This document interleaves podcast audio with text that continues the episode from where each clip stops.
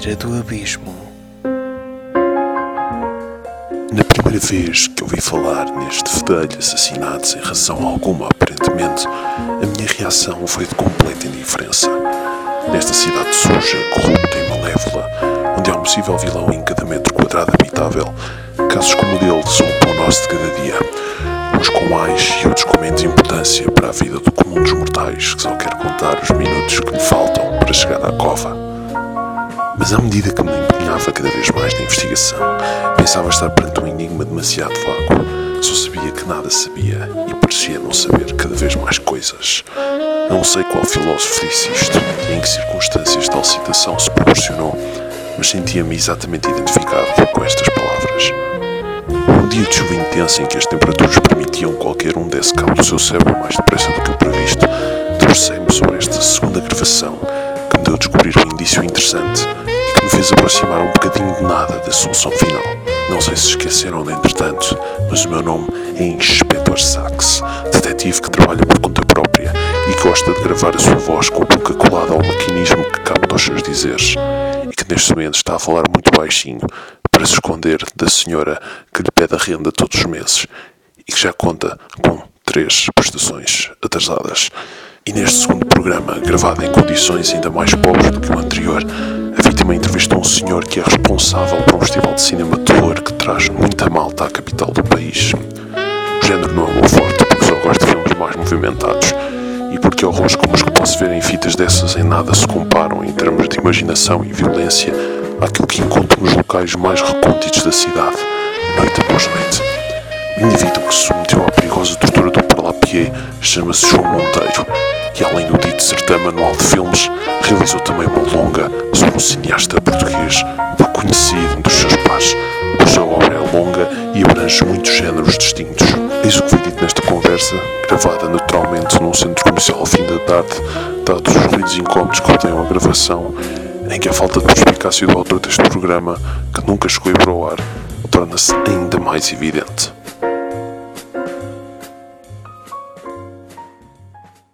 João, para começar, uh, queria já falar do documentário que fizeste sobre o António de Macedo. Um dos interstícios da realidade ao cinema de António de Macedo. É este o título, não é?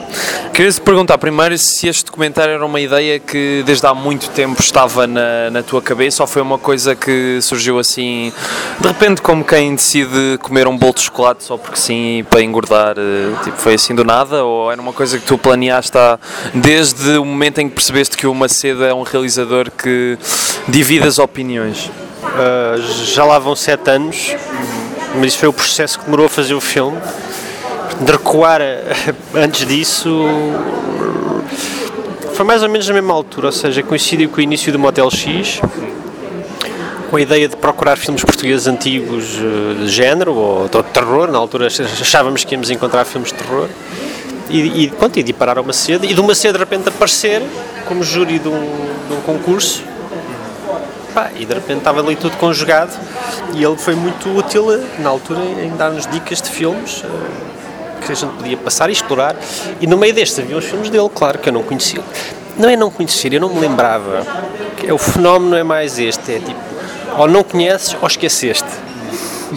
Não é tipo, é impossível não, não, não, não, não, não ter tido um contacto mais tarde ou mais cedo. Geralmente pessoas da minha geração, ou um pouco mais, mais velhas, obviamente.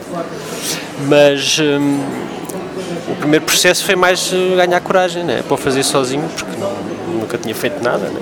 Ainda por cima era um, um, cineasta com uma obra bastante vasta e de certeza que eu sentia-me na obrigação de fazer jus ao nome, ao nome e à obra. Mas o que mais me chocou na altura foi ter essa sensação como é que é, como é, que é possível que, que se tinha esquecido, como, como é que ele não existe, quer dizer, porque não é ou seja, há muitos eh, cineastas que desapareceram, homens, mulheres que deixaram de filmar, eh, não é um caso único, ou seja, nesse campo, mas é um caso único no sentido em que é uma pessoa que esteve desde o primeiro momento do cinema novo, eh, foi um dos fundadores da, primeira vaga de filmes do cinema novo, foi um dos fundadores do, do, do, do Centro Português de Cinema, que permitiu por exemplo, o, o reinício da carreira do, do Manuel Oliveira Epá, e é uma pessoa que teve sempre na Berlinda, sempre houve polémica, sempre houve barulho com os filmes dele, até, pelo menos até aos abismos da meia-noite.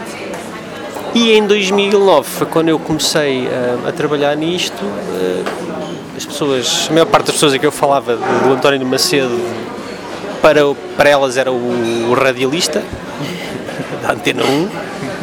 E, e, portanto entrou assim num período que achei estranho, é impossível. Quer dizer, o homem esteve em Veneza, foi o primeiro a ir a cá, uh, o Horas de Maria. Bem, quando soube do Horas de Maria, então não podia acreditar, porque o país parou nessa altura e aquilo não passou em lado nenhum, foi rejeitado em todos os distritos uh, e, e, foi um sucesso em Lisboa. Imagina, é um filme em que o país todo eh, de Viseu aos sítios mais católicos na altura, Viseu, Porto, Braga, a malta vinha cá abaixo ver o filme de propósito. Porquê? Porque os padres tinham feito publicidade lá. Epá, e no entanto, quer dizer, sabes, sabias que eram outras pessoas que tiveram carreiras curtíssimas, como o José Álvaro Moraes, eu não estou obviamente a fazer uma comparação qualitativa, mas ele fez três filmes, portanto morreu novo, obviamente, uh, e o António Macedo pit, desapareceu. É que ninguém sabia sequer que a Susana Sousa Dias era filha dele achei um bocado estranho e, e obviamente fiquei uh, vi os filmes todos dele com a ajuda dele conversei muito com ele foi-me contando as histórias Pá, só cada filme dava para fazer um filme porque era tanta, tantas as histórias de como é que ele foi a, como é que o domingo à tarde foi a Veneza ou como é que o, a promessa foi a Cannes ou Nojo aos Cães ou, ou só as horas de Maria é pá, portanto achei que, achei que devia fiquei com vontade de começar, não sabia que ia durar tanto tempo. tu conseguiste mesmo ver uh, todos os filmes do, do António de Macedo? É que, pelo que eu percebi, pelo que eu estive na, na estreia, penso que foi estreia do documentário Sim. no Doc Lisboa, foi a estreia oficial. Foi, foi, foi. Uh, e a ideia que me deu é que há muitos filmes que estão, dele que estão em risco de, de assim, desaparecer, não é? Epá, eu acho que eles, houve uma retrospectiva na Cinemateca o que permitiu recuperar muitos filmes, inclusivamente, por exemplo, o Sete Balas para Selma, que é um filme que merece urgentemente ser revisto e, reavaliado. Um, Agora, eu vi quase todos, há coisas que, tipo, os primeiros filmes que eu não vi, pois há, obviamente, todo um trabalho publicitário que está na, essencialmente na RTP, e os filmes industriais também não os consegui ver todos, mas diríamos que as coisas mais importantes vi, inclusive filmes que ele nem se lembra de ter feito, ainda mais surreal mas um, o problema da obra de Macedo é que ela não está disponível. Sim. Esse é que é o grande problema. Portanto, e o que era interessante agora era conseguir epá, juntar forças com alguém e fazer um lançamento, epá, uma caixa António de Macedo, como há de outros cineastas, mas já tiveste algum feedback positivo em relação tipo, a essa questão de se divulgar os filmes, de haver assim, alguma oportunidade para isso acontecer ou tem sido tudo zero? Epá, uh, já houve gente interessada, já uh, editoras interessadas, agora ah, o problema é que é uma coisa que vai dar trabalho, porque obviamente que e há um filme que foi lançado, que é o Domingo à Tarde, foi lançado pelo Paulo Trancoso uh, e que demorou antes a ser lançado porque houve uma disputa com os herdeiros do Fernando Namora. Ou seja, na altura em que se fez o, que se assinou o acordo com o Fernando Namora, uh, ninguém previu a existência do VHS, dos formatos desse género e portanto houve, houve houve chatice que ele atrasou, atrasou, portanto eu imagino que possa existir mais destes números relativamente a outros filmes, os filmes mais famosos dele. Eu acho que, pelo menos, eh, Domingo à Tarde, Promessa Horas de Maria, deviam ser editados, mas quer dizer, já, já que agora vais fazer uns... Sim, fazes todos. Fazes todos. Eu não sei o que aconteceu à edição de Domingo à Tarde, nunca havia à venda, sei que ela já saiu. Acho que só está disponível em dois sítios no país inteiro, que é na Livraria da Cinemateca e na, na SPA, não é na SPA, é na, nos escritórios dos prémios Sofia, da Academia Portuguesa de Cinema. Sério? Yeah. Não foi para as lojas? Nadinha. Tem que já. Eu, eu, eu andei uma altura que andava à procura daquilo, queria uma cópia decente. Mas já se viu que é um bocado difícil. Uh, o que é que mais te surpreendeu uh, nessa descoberta barra redescoberta do, do Macedo que tu auto-impuseste fazer? Hum. O que é que mais me espantou? Para além daquele momento espetacular dos emissários de Calon que tem um anúncio dentro de uma bolha, uh, o que é que mais te surpreendeu? Epá, os primeiros filmes que eu vi foi Os Abismos da Meia-Noite e Os Emissários, longo passou na, na Cinemateca. Epá, e achei-os curiosos, achei que eram filmes que, que tinham envelhecido muito mal, uh, ligeiramente datados. Também foi a primeira experiência que tive com ele, mas achei que havia qualquer coisa ali de. Além da ambição desmedida de tentar fazer aquilo num país em que não tem tradição, portanto é impossível aquilo alguma vez ser bem feito Uh, havia a própria narrativa, a própria história por trás daquilo que era bastante original, não era uma cópia de nada, era, era extremamente ambicioso. Uh, e pá, eu, eu, eu geralmente gosto, esse tipo de coisas atrai-me. Quando, quando um filme, por exemplo, corre mal ou é falhado, mas tu notas que falhou porque Sim. ele tentou pá, e expôs, e eu acho que isso é, é de louvar. Depois, o primeiro contacto a sério foi um filme chamado O Princípio da Sabedoria, que eu vi na Cinemateca, no anime, perdão, já por, por, por causa do Motel X. Epá, eu fiquei aí, confesso que fiquei completamente pedrado. Nunca tinha ficado pedrado a ver um filme. Não tinha bebido, não tinha nada. Epá, foi mesmo só imagem, cor. Aquilo era mesmo uma grande trip e eu achei, pá, ainda por cima fiquei na altura com a ideia que o António Macedo tinha sido um como é que eu ia dizer, um habitué do consumo de psicotrópicos. Eu tinha o conhecido, achava um velhote simpático, e eu assim, que este gajo deve-lhe ter dado forte nos anos 70. Não, não deu. Era mesmo tudo natural aquilo. É por ser anarcomístico, não é? Por ser o anarcomisticismo. Pá, pois o que me surpreendeu foi basicamente tipo, cada história que havia por trás de cada filme, os filmes em si. Epá, o Domingo à Tarde é, um, é uma obra-prima. O Domingo à Tarde é um crime, como é que. É mesmo custa mesmo perceber o que é que não. Pá, o Sete Balas foi uma surpresa também, porque achava que ele ia ser horrendo e não é. Uh, e depois todo, todo, ou seja, haver temáticas que se, que se arrastam do primeiro ao último filme e que estão lá, mas a forma de o fazer é sempre diferente, ou seja, ele nunca faz o mesmo filme, experimentou todo o tipo de géneros, misturou os géneros todos. Epá, e depois o choque de perceber que não porque é que ninguém fala nele? Que mal é que este homem fez uh, para não haver uh, pá, uma reação? Quer dizer, mas parece-me que há uma há uma certa tendência para se generalizar a obra dele toda a partir desses dois filmes que, especialmente os Abismos da Meia-Noite, por causa da, da história toda deles estarem nus e não sei o quê, yeah. E hum, é um bocado difícil se calhar ultrapassar esses estigmas, não é? Então num país como o nosso, onde a ligação ao cinema português é quase nula, não é? Sim, mas o problema é que o estigma já vem, já vem de longe, ou seja, o problema não é os Abismos da Meia-Noite, os abismos da meia-noite era simplesmente. E o problema dos abismos da meia-noite, eu acho que foi a última vez em que, que levantou polémica, perdão. Porque eu acho que os próprios detratores de António Macedo, ou pessoas que não gostavam dos filmes, perceberam que se continuarem a dar a dar-lhe na cabeça tanto, que tem o efeito contrário. E eu acho que os abismos são um sucesso bilheteiro, não só pela questão do nu, e é verdade, isso, isso faz todo sentido, mas. Hum, porque foram feita uma, foi feita uma campanha Epá, eu leio uh, o Expresso durante oito semanas, tinha críticas diferentes aos Abimos da Meia-Noite, escritas à vez por cada um dos seus. Um, não sei se tu te lembras, não? No filme Sim. tem lá uma bolinha. Sim. Pronto, aqueles quatro uh, críticos durante uh, este tempo todo tiveram a escrever coisas diferentes e bateram tanto no filme que as pessoas, epá, vamos ver isto. E depois a partir daí acho que eles aprenderam a lição, a Igreja Católica também aprendeu a lição e, e, e, pronto, ele aí começa a entrar no esquecimento também. Os emissários não teve o efeito, nem os, nem os Chafort tiveram os efeitos que, que, era suposto. Pá, que os primeiros filmes tiveram. Agora, o que é surpreendente de facto, e esse aí tal, lá está, se calhar agora vou responder à tua pergunta de há bocado, que é uh, descobrir que, ok, independentemente dos filmes fantásticos, que eu também achava que a obra dele se encerrava ali, é descobrir que este é um dos fundadores do cinema novo português. Pá, que tem uma obra absolutamente ímpar muito original e que não tem nada a ver com mais nada do que foi feito cá em Portugal. E só por isso devia ser hum, valorizada, digamos assim. Quer dizer, não estou a dizer que são tudo obras-primas e que todas as pessoas deviam gostar disto, mas é a mesma relação exatamente com todos os outros cineastas portugueses. Mas uh, eu, eu, acho, eu acho piada porque um, um, desses, um dos críticos que esteve envolvido nessa pseudo-operação de tentar levar o filme abaixo aparece no filme Uh, e parece que a defender uma posição muito contrária. O que é que se, que é que se passou entretanto aí? Uh, estou a falar do José Leitão Ramos. Hum, sim. Uh, O que é que se passou aí? De repente ele percebeu que afinal era fixe dizer bem ou, ou era genuíno da parte dele? Epá, isso não... As razões que cada um leva não sei, mas houve muitos momentos.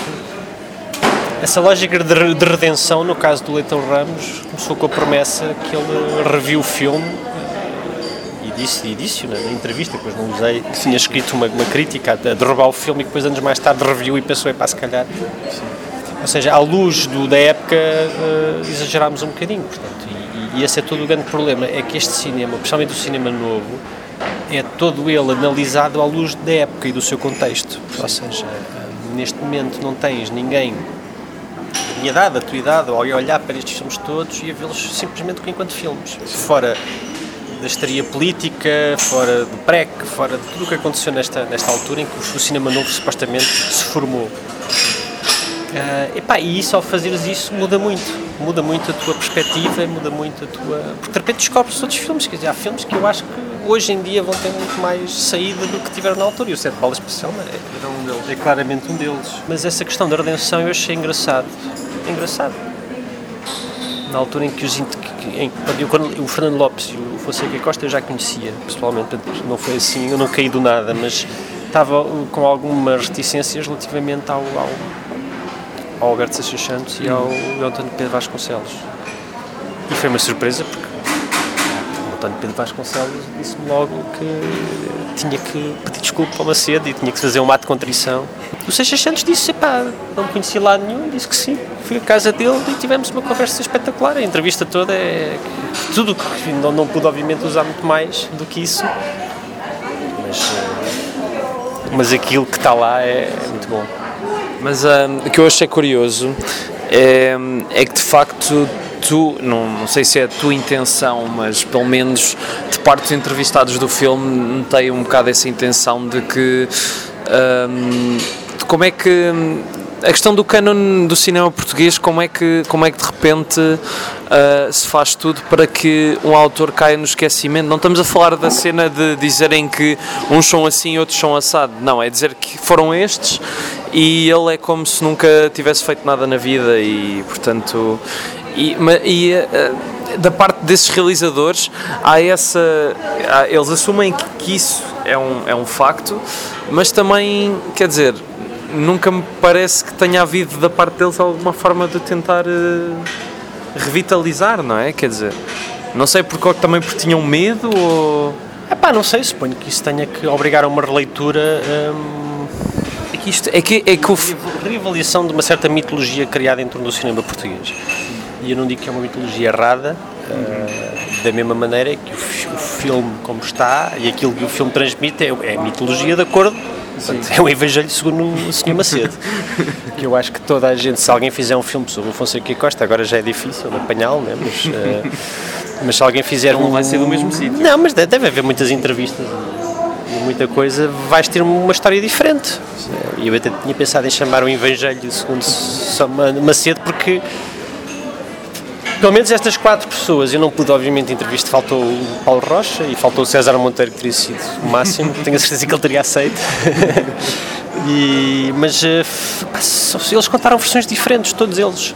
Eh, todos eles têm uma visão, uma, uma, lembra, uma memória do que se passou diferente e adequada à sua própria sensibilidade, à experiência subjetiva. Portanto, ah, como... há uma coisa importante, desculpa, não foi muitas vezes mencionado e a intenção não era essa de, de se falar de uma conspiração. E tu estavas a dizer isso, porque é que não houve. Hum, ou seja, eu não acho que tenha havido uma conspiração contra ele.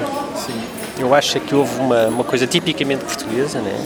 Que é aquela pequena inveja que vem que vem de, de, de, historicamente eh, da Inquisição, provavelmente, e deve também do Estado Novo, deve ter contribuído muito para isso. Um ambiente de guerra dentro do próprio cinema português, que existe desde o início do cinema novo. Primeiro começou nos cafés, né? e depois, depois do 25 de Abril, eh, houve ali um momento de utopia, houve pá, uns, um ano utópico foi o, o Centro Português de Cinema, em que eles organizaram-se formaram grupos, não se chatearam uns aos outros e fizeram toda a gente, toda a gente filmou, fez o seu primeiro filme. Veio o 25 de Abril e a guerra explode. Portanto, as, as, os grupinhos, esses grupinhos formaram-se cooperativas o IPC tornou-se o único sítio, o único meio de se conseguir financiamento e ponto. E a partir daí, guerra é guerra, como se costuma dizer, e o Macedo, pronto, o Macedo não fez aliados, sempre quis fazer o que lhe apeteceu e fez. Ele, quer dizer, ele até ao fim da carreira fez só o que lhe apeteceu, ele não foi travado por ninguém, ele resistiu resistiu. E estamos a falar de alguém que teve 40 anos a levar na cabeça de uma forma como mais ninguém levou neste país, no cinema, obviamente. Uh, e aguentou, ele não teve problemas com isso. Por exemplo, o Manuel Guimarães é outro caso trágico do cinema português, ele não aguentou. A carreira dele acaba de uma forma. E o António Macedo não, o António Macedo sobreviveu, continuou a trabalhar, mas não, não deve ter sido. Não deve ter sido fácil. Não. Nada mesmo. E essa é uma grande injustiça, porque estamos a falar de alguém que de certa forma contribuíam para a existência do cinema português. Toda a gente que filma hoje deve também ao António Macedo, e é curioso. Porque se não houvesse Centro Português de Cinema, se a Gulbenkian não tivesse entrado com dinheiro na altura, ah, não sei o que é que teria sido o cinema português, de facto. Porque o Estado Novo estava-se nas tintas já. E, portanto, Agora, também é é, é, não deixa de ser curioso, fala-se muito, mas o cinema novo não foi uma revolução cinematográfica a nível do público, não é? Foi simplesmente a nível, a um nível puramente elítico, elitista e artístico. Como foi a novela vaga ou como foi o neorrealismo, que são as grandes um, influências, não é? O público na altura não pegou naquilo e, portanto, quer dizer, esse desafastamento já vem dessa altura. Não é e agora há um fenómeno, agora fala-se nisto, né? agora há um fenómeno contrário que é há público para cinema português, mas para um tipo de cinema português. Né? E depois há o outro cinema português que corre muito bem lá fora, em festivais de cinema, mas que ninguém o quer ver cá dentro. E isso é que eu acho que se deviam toda a gente unir e pensar um bocadinho como é que se podia inverter a coisa, porque só se tem a ganhar. Eu, durante este processo do Macedo, não foi só o Macedo que eu vi, eu vi o Manuel Guimarães, que é um tipo Sim. extraordinário. Né? Mas na altura, como ele fazia um cinema muito parecido com o italiano, é pá, foi logo posto do lado. O Dom Roberto também é um filme espetacular, man. Nem todos os cineastas eram fascistas, os que trabalharam durante o fascismo, quer dizer, não. É pá, são leituras políticas que não têm nada a ver com o cinema, não têm nada a ver com arte, não é? Mas pronto, também havia maoístas lá e a gente sabe o que, é que acontece aos maoístas, não é? Um, Diz-me uma coisa, é, no dia da. Não sei quantas mais exibições é que o filme já teve, creio que mais alguma. Passou em Santa Maria da Feira. Uhum.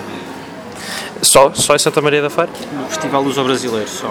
E por agora é esperar pela estreia em sala? À espera da estreia em sala, sim. Sim, acho que já agora aproveitemos, não vale a pena estar. A... Mas é provável que ainda passe noutros sítios, espero eu que sim mas uh, dizendo só uh, o, que eu, o que eu achei muito curioso na, na sessão de, de encerramento do DOC Lisboa em que o filme estreou foi de facto epá, foi uma sessão de facto para mim inesquecível porque as pessoas estavam num espírito muito muito engraçado, quer dizer, e acho que levaram muito o teu filme a sério. Um, riram-se riram muito quando, quando, quando António Macedo fazia as descrições do que é que o João César Monteiro fazia nas reuniões, do, etc. e depois fizeram. Sim, esse, esse, esse é melhor, esse é melhor coisa. Fala do quando ele diz aquilo, até palmas lhe bateram. e, e aquela standing ovation que durou imenso tempo. Uh, tu, não, tu, se calhar, não estavas nada à espera que as pessoas rissem desta maneira, pois não? Não estava nada à espera que o filme fosse parar, foi o encerramento do doc, nem que fosse estrear. Portanto, a partir de um certo momento eu deixei de esperar, eh, deixei. Achei que era o filme, o próprio filme é que estava. Achei um bocado ridículo dizer isto, né? Eu fiz a minha parte e agora o filme faz a dele. Uh, eu não fazia, obviamente, vi, ver nem Ecrã com o público, é completamente diferente, é uma experiência de facto única porque tudo aquilo que tu trabalhaste e fizeste e, as ideias que podes ter não tem nada a ver com o que vai acontecer na realidade. Eu estou narcomístico, eu achava que tinha graça, mas não achava que ia ser uma casa vinha abaixo. um, epá, não esperei que as reações a certos momentos mais, digamos assim, polémicos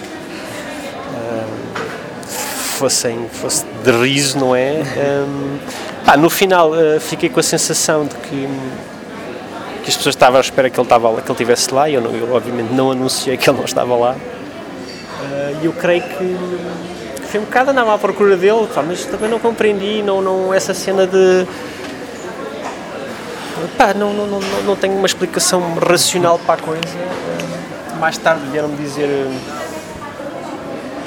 que, epá, que tinha a ver também com o facto de falar da questão da- da- da- Dos clichês, não é? Do cinema dos júris e de, de- sim, de, de, e não ir na mesma na velha cantiga também, não é? Porque há poucos, quer dizer, eu sei, por exemplo, a, a, a Leonor Ariel, que entra no documentário, está a fazer há anos também uma coisa sobre Mel Guimarães.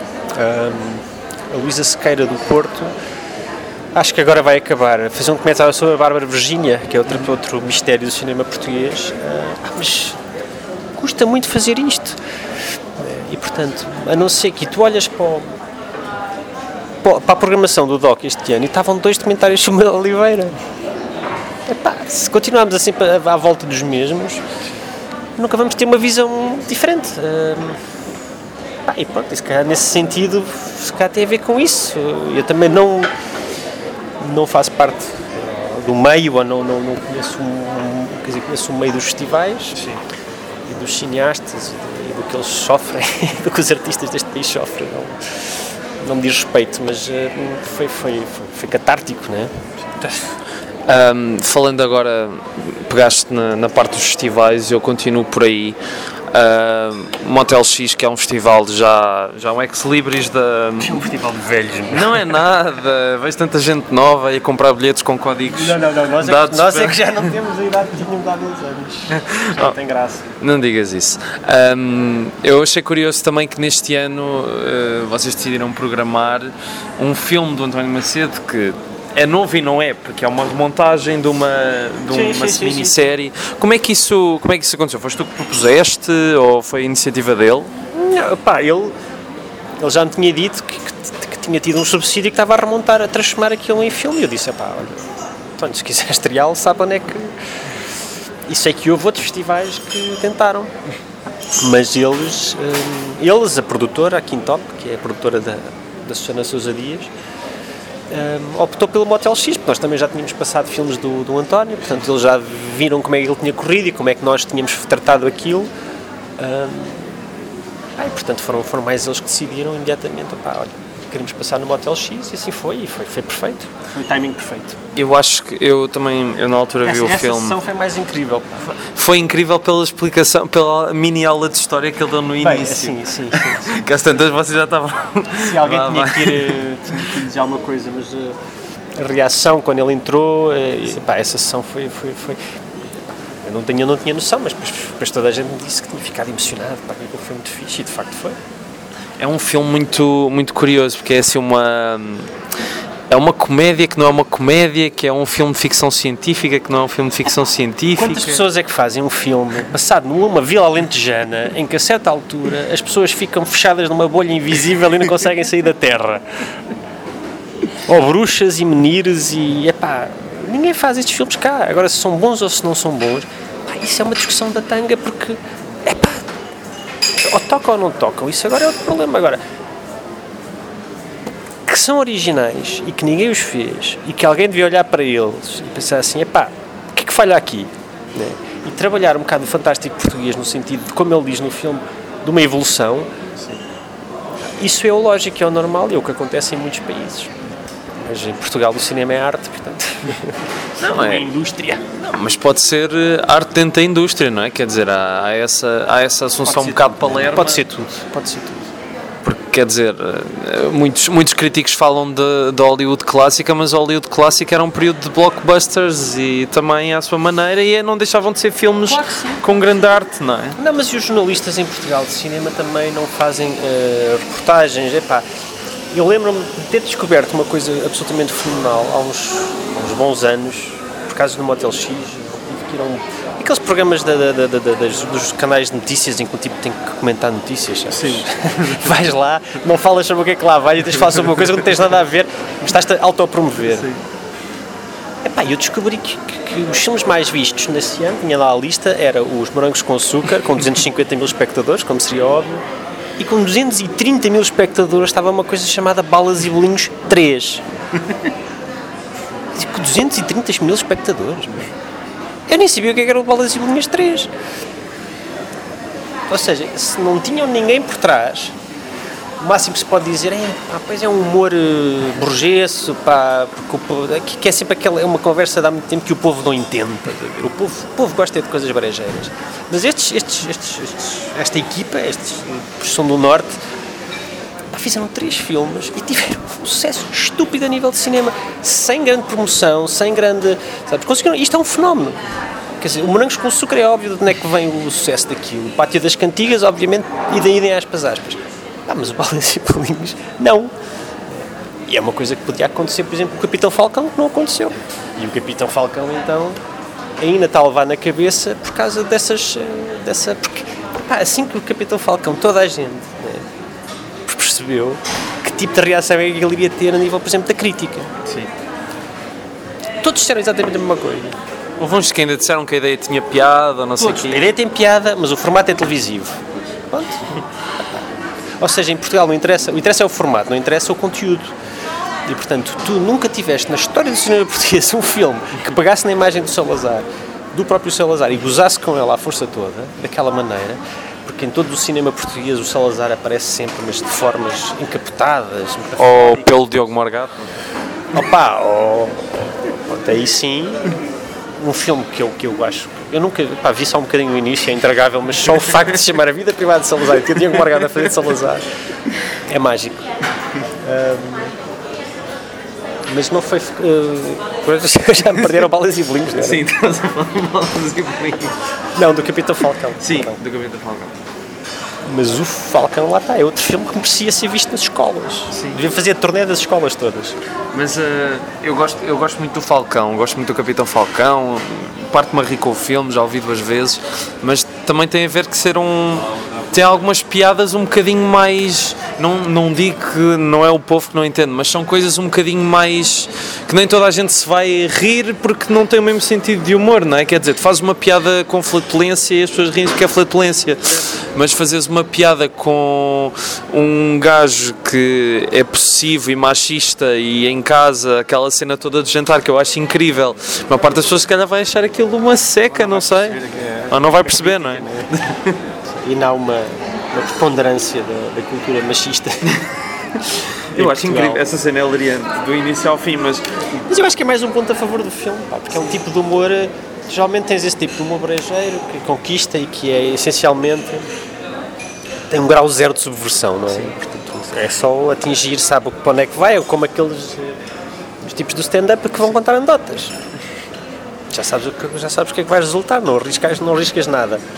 E no caso do Falcão, a coisa arrisca bastante. sim, arriscou bastante. E aquilo no fim até tem uma, tem uma, uma, uma piada, uma espécie de boca atirada ao cavaco.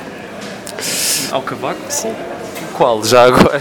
Epá, eh, o final em que eles dão um beijo na boca, em que ele diz que é o princípio da, da inação, é, é, é- é- é o dever do Estado, é o princípio de inação, é uma, é uma piada qualquer. Já não lembro exatamente o que, é que ele, o que é que ele diz, teria que ver outra vez, mas está lá uma referência ao período em que o filme saiu, que foi na altura em que, portanto, que o governo de Passos Coelho eh, fazia disparates à grande e, pronto, e o Cavaco não, não reagia. Não fazer nada. Olha, hum, para terminar, eu podia falar contigo agora sobre o Capitão Falcão, não estava nada à espera de falar sobre isso. Eh, Também acho que é um daqueles filmes que daqui a uns anos vai ser. eh, É porque o João Leitão gostou muito do documentário e agora tenho que lhe retribuir a Sim, fazes bem, fazes bem. Acho que ele vai ouvir isto. temos que ser uns pelos outros. não é? Hum, a última pergunta que eu queria fazer é: quando é que o John Carpenter vai ao Motel X? ele agora já não tem medo de voar, que ele agora também já vai a Islândia fazer concertos. Portanto, não deve ser assim tão complicado, acho eu. Pá, o que eu te posso dizer é que eh, nós tentámos que o concerto fizesse parte da. eh, ou seja, que Lisboa fizesse parte do. Da tour.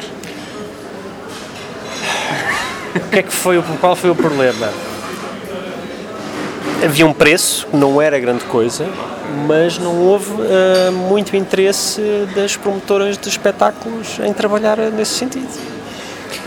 Eh, sendo que eh, as próprias salas também não, não, não- melhoraram muito e depois à última da hora, ou seja, houve um problema de, de- de calendário em que o concerto teria que acontecer nós queríamos que acontecesse dentro ou mais próximo do festival e de repente aquilo esticou-se a um ponto em que não fazia sentido nenhum.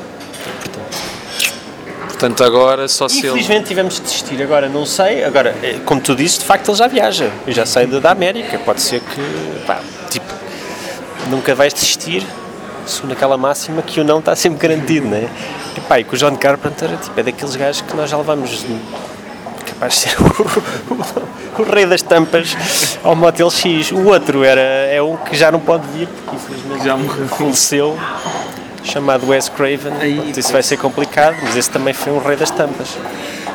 Agora, é, é assim, o Carpenter é um caso à parte, obviamente, mas todos os anos fazemos um esforço para trazer todos os nomes que, que os fãs do género as pessoas que vão ao Motel X querem. Agora, a quantidade de obstáculos que existe a isso, eh, ou seja, ou porque trabalham, ou porque vão a outros festivais, ou porque têm coisas. Pá, há uma quantidade de, de processos que têm que calhar certo e o timing e tudo tem que bater certo. E em alguns casos tem sido, tem sido bastante tramado, mas eh, pá, todos os anos partimos com a mesma esperança, não é? E esperemos que este ano seja um ano de grandes nomes. Mas, pá, obviamente que, por mais que nós eh, seja, que, se- que isso seja importante, eu creio que o mais importante do festival acaba por ser mais os filmes recentes e ano passado a, a- a competição europeia correu muito bem. Acho que esses filmes tiveram mais público do que teriam se não, não houvesse competição. Ou seja, deixou de ser no, nos primeiros anos era uma obsessão, é? até porque nós tínhamos, nos tínhamos comprometido e porque queríamos também obviamente conhecer estas pessoas todas. Ah, mas agora, pronto, agora não é. Não, não, não chegámos a um ponto em que começa a ser complicado. Ah, a não ser que repitamos os mesmos, não é? Ainda há uns quantos que falta trazer, mas há muitos, como o Carpenter, que têm um grau de dificuldade muito, muito acentuado. Se calhar ele um dia vem passar férias em Lisboa, assim por volta de outubro, setembro, outubro, e vocês o conseguem apanhar e raptá-lo. E. Man, o- quando é que foi? The Visit. Nós passámos o The Visit há Foi- dois, três anos. Há dois anos, acho que foi há dois anos. Opa, nós e a Zone, a Zona, nós, perdão, o que nós tentámos, à força que o Shyamalan viesse, passado um mês do festival, o Shyamalan veio a Lisboa passear. É, um- é um bocado como aquela cena do Harrison Ford, não é? Agora é tipo, não consegues trazer para os festivais, mas depois eles vêm passear. É, é questão de ter a caçadora preparada.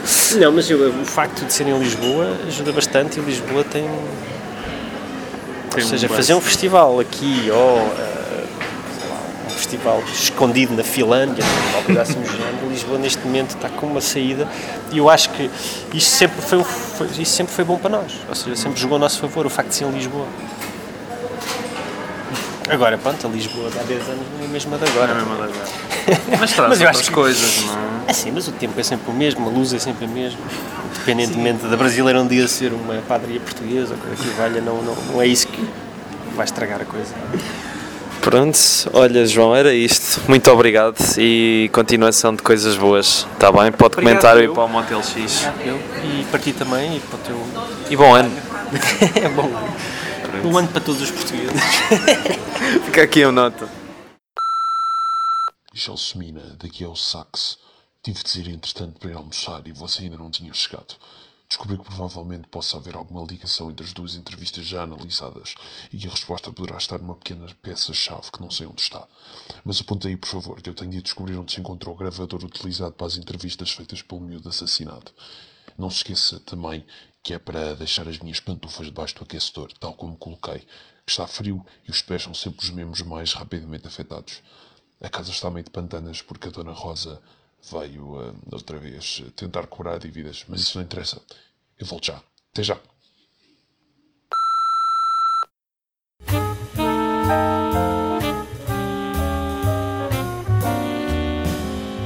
À beira do abismo,